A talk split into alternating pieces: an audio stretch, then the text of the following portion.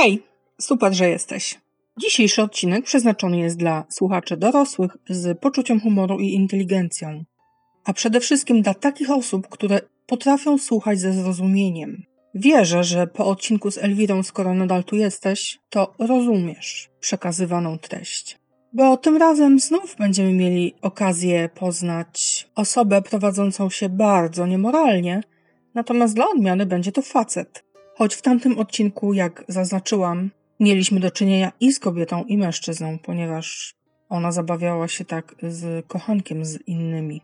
Mniejsza z tym, dzisiaj facet, który okazał się kompletnym gnojem i kanalią, no trudno. Historia sama w sobie została nazwana The Blazing Car Murder, czyli morderstwo w płonącym samochodzie. No i co, nie przedłużam, lecimy. 2 lub 3 listopada 1930 roku Alfred kontemplował swoje życie w pubie Swan Pyramid, gdy towarzysko przyplątał się do niego mężczyzna o mniej więcej tej samej budowie ciała. Nieszczęśnik opowiadał mu swoją historię życia, aż w końcu powiedział, że nie ma nikogo na tym świecie, kogo obchodziłoby, czy on żyje, czy też nie. Alfreda za to obchodziło i to bardzo. Szybko poinformował nieznajomego, że jest obwoźnym sprzedawcą, czy jak to się dziś nazywa, przedstawicielem handlowym i chętnie pomoże mu znaleźć zatrudnienie w tej samej firmie. Wytłumaczył mężczyźnie, iż obszar jego pracy to środkowa Anglia oraz że wybiera się tam 5 listopada. Oczywiście nieznajomy musiałby towarzyszyć mu w tej podróży. Widzisz, 5 listopada to szczególny dzień dla Brytyjczyków. Świętują oni wtedy nieudany zamach w Izbie Lordów z 1605 roku, który miał pozbawić życia króla Jakuba I Stuarta. Data ta ma kilka określeń, ale ja będę się trzymała nocy ognisk. Alfred na swoją zbrodnię nie wybrał przypadkowej nocy. Wydumał sobie, że skoro w całym kraju płoną ogniska, to i płonący samochód nie wzbudzi większego zainteresowania, o ile w ogóle zostanie zauważony. Tak więc 5 listopada morderca i jego ofiara wsiedli w samochód i ruszyli w drogę do Leicester. By jeszcze bardziej wzbudzić zaufanie nieznajomego, Alfred przyniósł mu butelkę whisky na drogę. Harding Lane było puste, gdy o prawie drugiej w nocy dwóch młodzieńców wracało z Northampton do wioski Hardingston, gdy z rowu na poboczu wyczołgał się schludnie ubrany mężczyzna z aktówką. Bailey zagaił go o widoczny około 350 metrów dalej ogień. Ten odkrzyknął jedynie, że pewnie ktoś dalej ma tam ognisko. Przeszedł koło młodziaków, a następnie skręcił w stronę głównej drogi Northampton-London. Brown i Bailey zaś szli dalej w stronę płomieni, bo tamtędy właśnie biegła ich ścieżka do domu. Gdy byli już blisko, zauważyli, że to nie ognisko, a podpalony Morris Minor, zaledwie dwuletni samochód Alfreda. Według spisanych informacji płomienie sięgały niemal czterech metrów. Szybko sprowadzili miejscowego stróża prawa, Berta Coppinga. Do tej trójki dołączył jeszcze urzędnik kościelny i wszyscy zabrali się za gaszenie płonącego na poboczu samochodu wodą z pobliskiego stawu. I tutaj czekało ich kolejne odkrycie. Wyciągnięte na przednim siedzeniu leżały spalone szczątki. Na głowie, która Bartowi Coppingowi przypominała spaloną piłkę do rugby, uchowały się jakimś cudem trzy włosy. Nie żeby mogły pomóc w badaniach DNA z 1930 roku. Pojazd spalony był głównie w środku. Tylna tablica rejestracyjna była praktycznie nieruszona. Cóż za fantastyczny zbieg okoliczności. Policja mogła bardzo łatwo i szybko dotrzeć do właściciela samochodu. Trzeba było jedynie odnaleźć właściciela rejestracji MU 1468.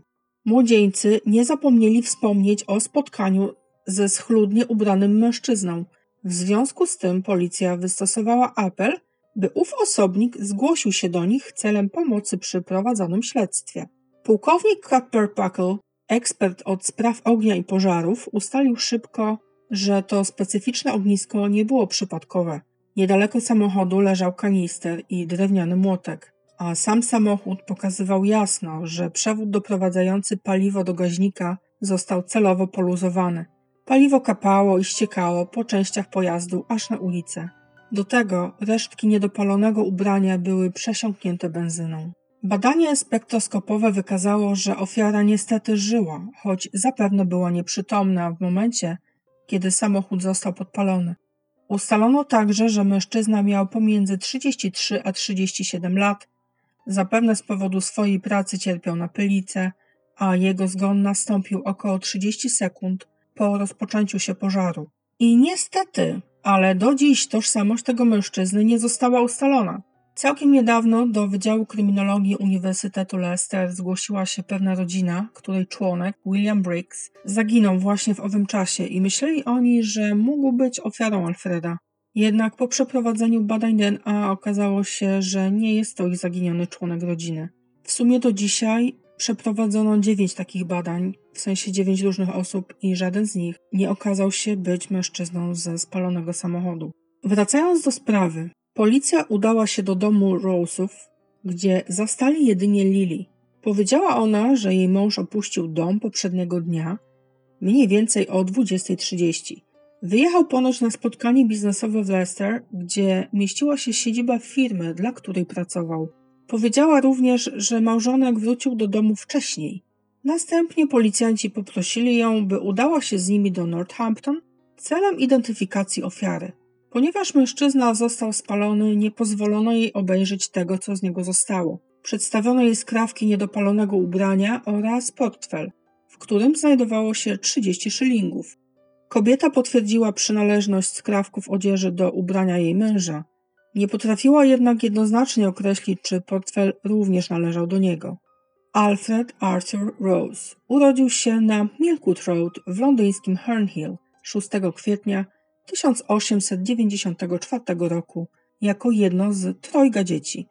Jego rodzicami byli Walter Edward Rose, wytwórca wyrobów pończoszniczych, oraz pewna irlandzka aktorka, o której niewiele jednak wiadomo, włącznie z tym, że nie udało mi się dotrzeć do jej imienia i nazwiska. W 1900 roku opuściła ona rodzinę, a Walter, nie mając zbyt wiele czasu, a może i ochoty zajmować się swoimi dziećmi, Oddał je na wychowanie do ciotki, do swojej siostry. O dziwo, chłopiec nie sprawiał żadnych problemów wychowawczych. Był miły, grzeczny, dobrze wychowany. Wraz z dwójką swojego rodzeństwa kształcili się w miejskiej placówce wychowawczej. Alfred nie był szczególnie uzdolniony akademicko, ale uważano go za bystrego i pilnego ucznia. Był też aktywnym członkiem kościoła anglikańskiego i po pewnym czasie został zakrystianem w kościele świętego Zbawiciela w Stoke Newington w południowo-zachodniej części Londynu.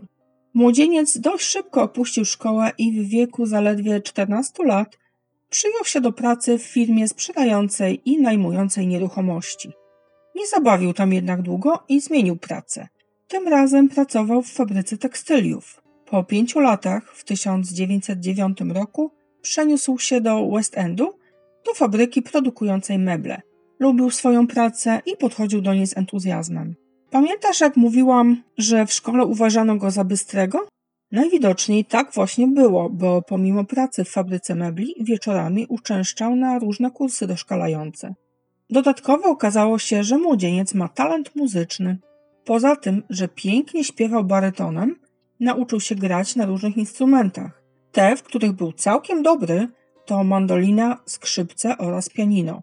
Będąc już dorosłym mężczyzną, miał owalną twarz, migdałowe jasne oczy, całkiem ładny prosty nos, małe usta, grube czarne brwi. Swoje czarne gęste włosy zaczesywał do tyłu, prawdopodobnie na brylantynę, a od karku do górnej części ucha był praktycznie ogolony. Na twarzy miał jeszcze jedną charakterystyczną rzecz wąsik. Taki mały kwadratowy wąsik, jaki kojarzysz na pewno z takim innym kolesiem z wąsikiem, którego imię również zaczynało się na A. Podczas jednego z wieczorków tanecznych poznał Lily May Watkins. Młoda dama pracowała w biurze i także polubiła Alfreda. W istocie polubiła go tak bardzo, że weszła z nim w związek. Była pod wrażeniem jego gry i śpiewu. Lily ewidentnie wiązała z nim swoją przyszłość i chciała, by mężczyzna miał lepszą pracę. Popychany jej namowami w 1913 roku rozpoczął swoje szkolenie na mistrza stolactwa. 8 sierpnia 1914 roku młody Alfred zaciągnął się do brytyjskiej armii. Szeregowca przydzielono do 24 Pułku Królowej.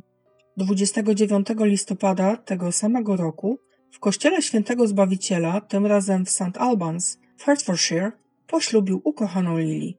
Nowożeńcy niedługo cieszyli się wspólnym życiem, gdyż 15 marca 1915 roku Alfred został wysłany do Paryża. Stamtąd po kilku tygodniach przerzucony na front. 15 maja w bitwie pod Festubert w Artois przeżył jeden z największych koszmarów w swoim życiu, gdy w walce na bagnety z pewnym niemieckim żołnierzem chybił. To spowodowało, że czasami budził się z krzykiem w środku nocy już do końca życia. Ostatniego dnia całego starcia pod Artois Alfred został poważnie ranny. Materiał wybuchowy, który eksplodował tuż koło jego głowy, poczęstował go poważną serią odłamków. Utkwiły one w jego głowie, kolanie i udzie. Nieprzytomnego zabrano do Ministry of Defense Hospital Unit, czyli jednego z oddziałów szpitala Ministerstwa Obrony. Mężczyzna stracił przytomność na całkiem długi czas, bo ocknął się dopiero, gdy pociąg szpitalny przejeżdżał przez Bedford, czyli już w Anglii. Przy okazji proszę o zaniechanie linczu za zmasakrowanie wymowy francuskiej. Przez kolejny rok przechodził różne operacje, w tym bardzo poważne, mające na celu usunięcie odłamków z okolic skroni. Efektem innych miało być usunięcie odłamków z jego nóg. Niestety, mimo starań lekarzy, Alfred nie był w stanie zginać jednej nogi w kolanie, a dodatkowo borykał się z edemą, czyli zatrzymywaniem wody w danej części ciała, najczęściej dotykającej nogi lub ręce. To sprawiało mu ogromne problemy z poruszaniem się. Niestety w wyniku odniesionych obrażeń miał też kłopoty z pamięcią, a w ciągu wspomnianego przeze mnie roku operacji przebywał w szpitalach wojskowych w Leeds i Clacton-on-Sea w Essex. 11 lutego 1916 roku na dobre pożegnał się z wojskiem. Od tego czasu dostawał rentę wojskową w wysokości 20 szylingów na tydzień. W sierpniu tego samego roku jego renta została podniesiona do 25 szylingów. We wrześniu 1918 roku wzrosła o kolejne 2 szylingi tygodniowo. Służba mężczyzny określana była mianem distinction, co na polski znaczy mniej więcej tyle, co wyróżnienie. Niestety wiadomo też, że Alfred w tym czasie nie prowadził się wzorowo, bo spłodził dziecko na boku. W każdym razie niepełnosprawny 22-latek powrócił do swojej żony w Stoke Newington. Choć w końcu wypisano go ze szpitala, a i operacje miał już chyba wszystkie za sobą, to w dalszym ciągu wymagał stałej opieki. Jego stan zdrowia wykazywał duże wahania. Utrata pamięci i blizna na głowie dawały mu się wyznaki. Nie był w stanie nosić żadnej czapki czy kapelusza. Blizny po obrażeniach były zbyt tkliwe. Gdy tylko coś podekscytowało go w jakiś sposób, nie mógł spać. W styczniu 1917 roku lekarz opiekujący się Alfredem zauważył spore postępy przy okazji rehabilitacji zranionej poprzednio nogi. Sam Al postępami był tak zachwycony, że uważał, iż dzięki włożonej pracy w końcu wróci do pełnej sprawności. Mniej więcej rok później skarżył się na uporczywe zawroty głowy. We wrześniu 1918 roku jego pamięć znów się pogorszyła. Zaczął mieć też poważne kłopoty ze snem. Lekarz w swoich notatkach śmiał się, że Alfred stał się bardzo gadatliwy. Jego powrót do zdrowia i sprawności nabierał tempa i 30 lipca 1919 roku potrafił zginać swoje kolano o ponad 30%. Nie potrafił jednak zgiąć tej nogi w całości, a lekarz nie znalazł dlatego żadnych przeciwwskazań. Głowa także przestała sprawiać mu jakiekolwiek kłopoty. Sprawa kolana została zrzucona na karp czegoś, co w owym czasie lekarze nazywali neurosis, czyli nerwicą.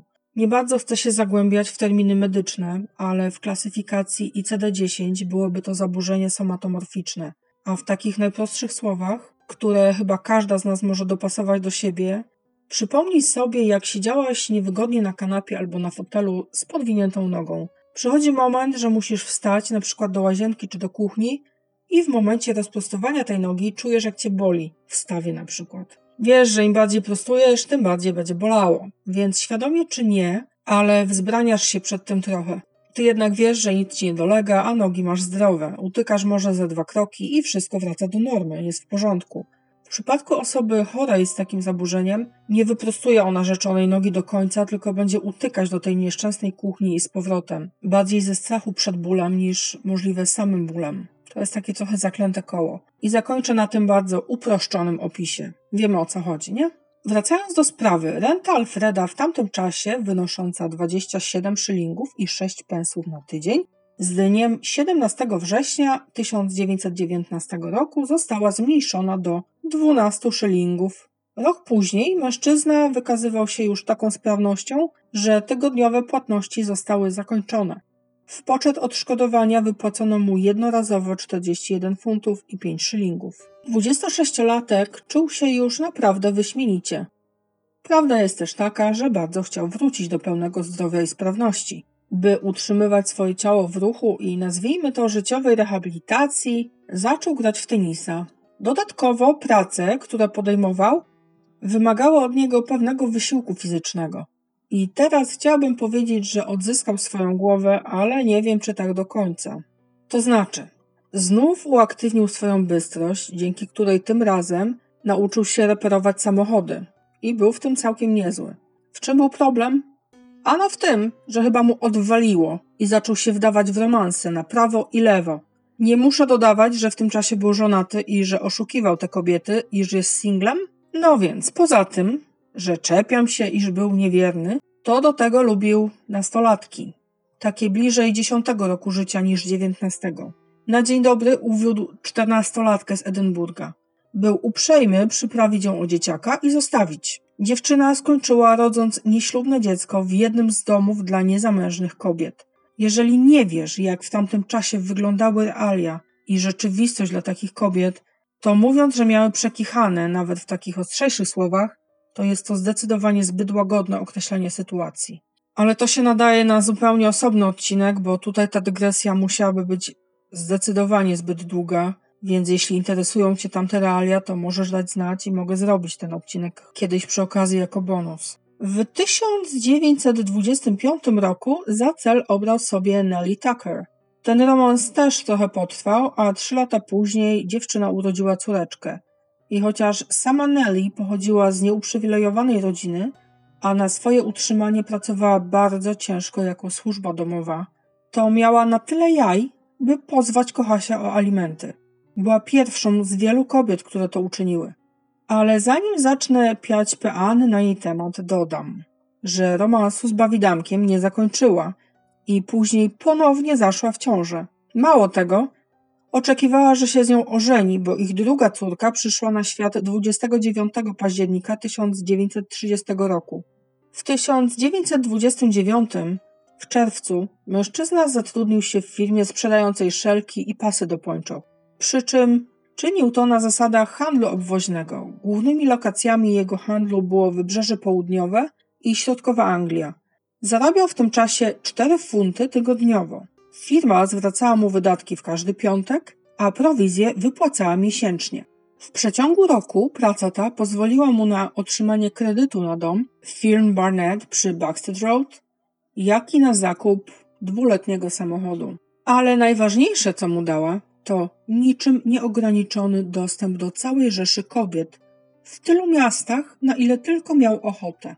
Cóż, Alfred puszczał się na prawo i lewo, bałamucąc ubogie kobiety, zarówno te samotne, jak i mężatki. Opowiadał im słodkie bajeczki, jak to jest bogatym londyńskim przedsiębiorcą i obiecywał ożenek. Nasz dzisiejszy antybohater nie był jednak zwykłą kanalią.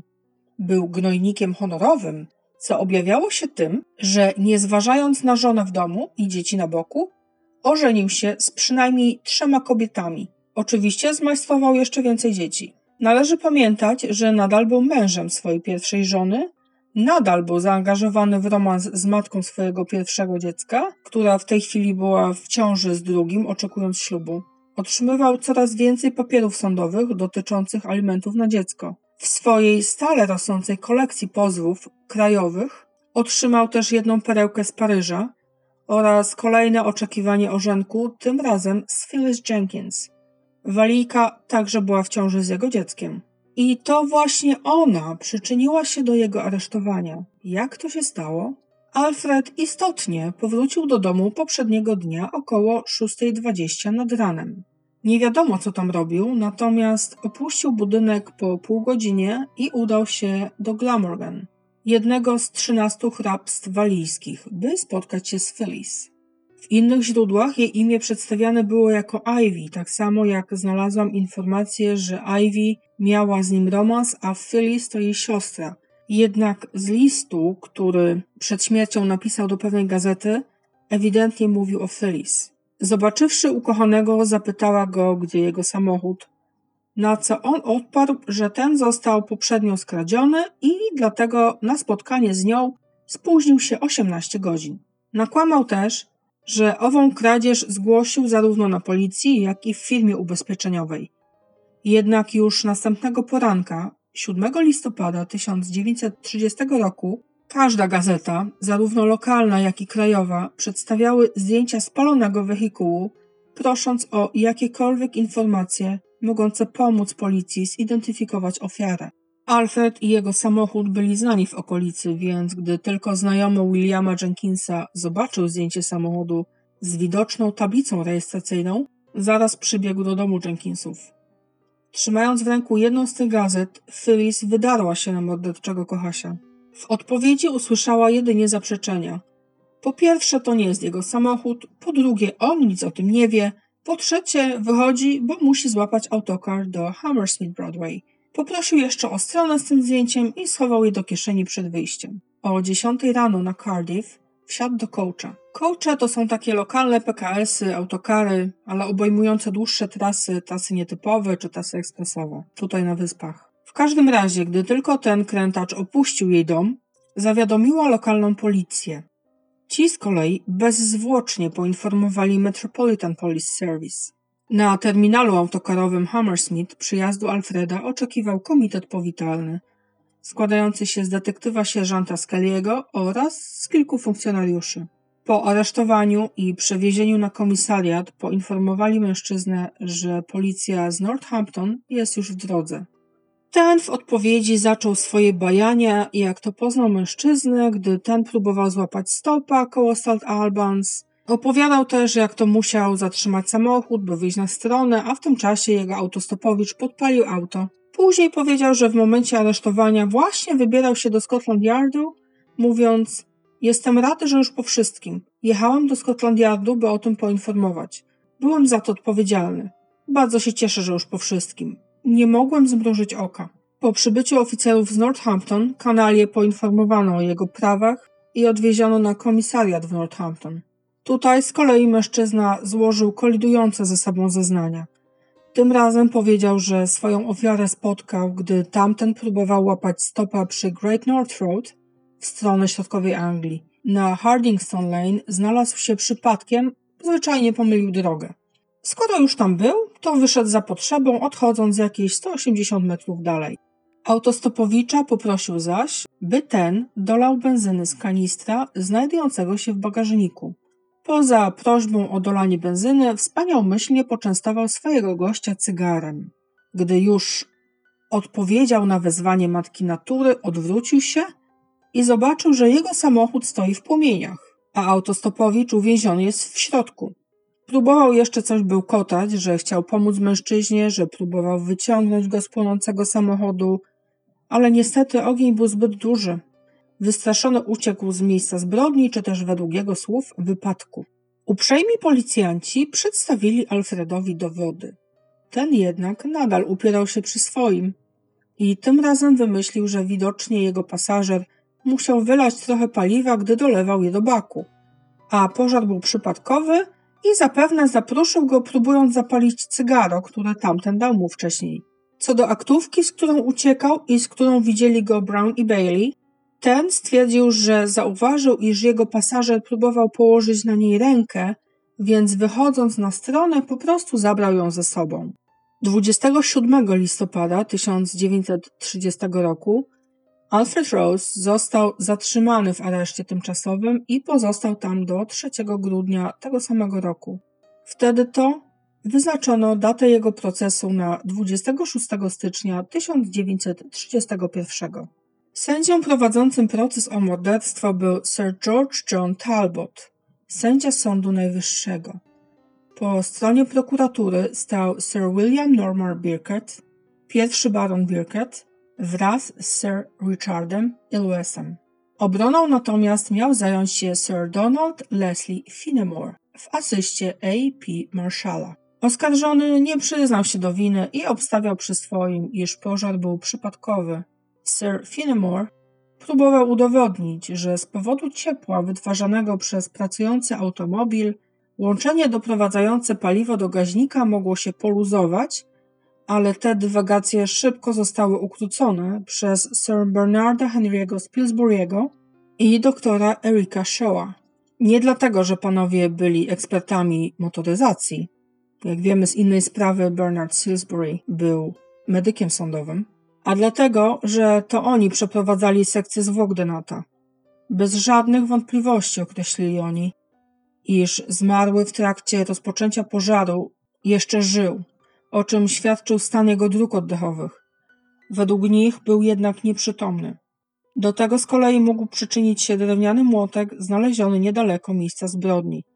Następnie dodali, że jedna z niedopalonych części ubrania była cała przesiąknięta paliwem. Oskarżyciel używał tego jako potwierdzenie swoich słów, że nieznajomy został oblany benzyną, tak samo jak samochód, i podpalony.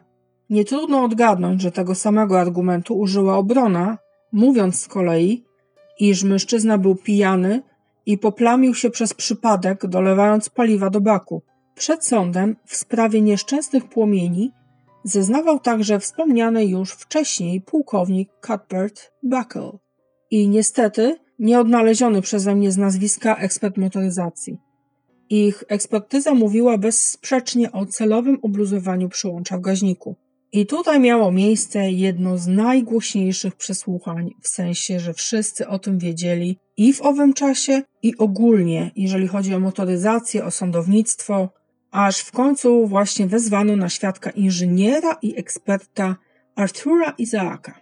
Pan ekspert sobie teoretyzował, że poprzez ciepło poluzowało się właśnie przyłącze paliwa. Padły więc sławetne słowa. What is the coefficient of expansion of the brass? Czyli jaki jest współczynnik rozszerzalności mosiądzu? Finalnie inżynier powiedział, że nie bardzo rozumie pytanie, a później stwierdził, że no on w sumie nie wie. Jeszcze kilka minut wcześniej z pełną pewnością siebie mówił, że właśnie mosiądz się rozszerzył i poluzował. Ekspert był z niego jak z koziej dupy trąba, co ogólnie w tym przesłuchaniu bardzo szybko udowodnił. Dwóch młodzieńców, na których natknął się Alfred w noc ognisk, pozytywnie zidentyfikowało go jako schludnie ubranego mężczyznę z aktówką, który tuż przed ich oczyma wyszedł z rowu. Brown powiedział: Kiedy wracasz do domu tak późno w nocy, zwykle nie widzisz dobrze ubranych mężczyzn wychodzących z rowu. Jak to w każdym procesie przyszedł czas na motyw. Alfred chciał mieć zwyczajnie świeży start w życie. Jego słowa: start fresh. Wszystkie kochanki, żony, pozwy o alimenty. To zaczęło go przerastać, a także odbijać się na nim finansowo. Wykoncypował więc sobie, żeby zabezpieczyć swoją pierwszą oficjalną żonę i sześcioletniego wówczas syna, założy polisę ubezpieczeniową opiewającą na sumę tysiąca funtów. Ci mieliby otrzymać pieniądze, jeżeli Alfred zginie w wypadku samochodowym. On zaś chciał ulotnić się z kochanką, która była z nim w ciąży, a której obiecał ożenek. Ostatecznie w sądzie zeznawało kilka jego żon. Ja przyznam, że ja przypominam, że one były jego żonami w tym samym czasie i szybciutko wyszło na jaw, jak to poczynał sobie nasz wybitny Kasanowa. Mężczyzna chciał podobno zniknąć już od jakiegoś czasu, a ta przypadkowa rozmowa w pubie z nieznajomym, mówiącym, że nie ma na świecie nikogo, kogo by obchodziło, czy on żyje, czy nie, dała Alfredowi przykrywkę idealną i przypieczętowała los nieszczęśnika. Proces trwał w sumie sześć dni.